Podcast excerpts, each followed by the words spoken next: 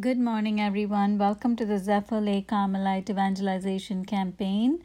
Today, we're going to read three more questions on the fifth commandment you shall not kill.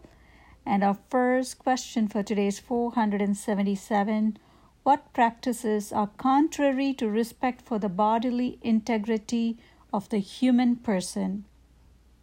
They are kidnapping and hostage taking terrorism, torture, violence, and direct sterilization.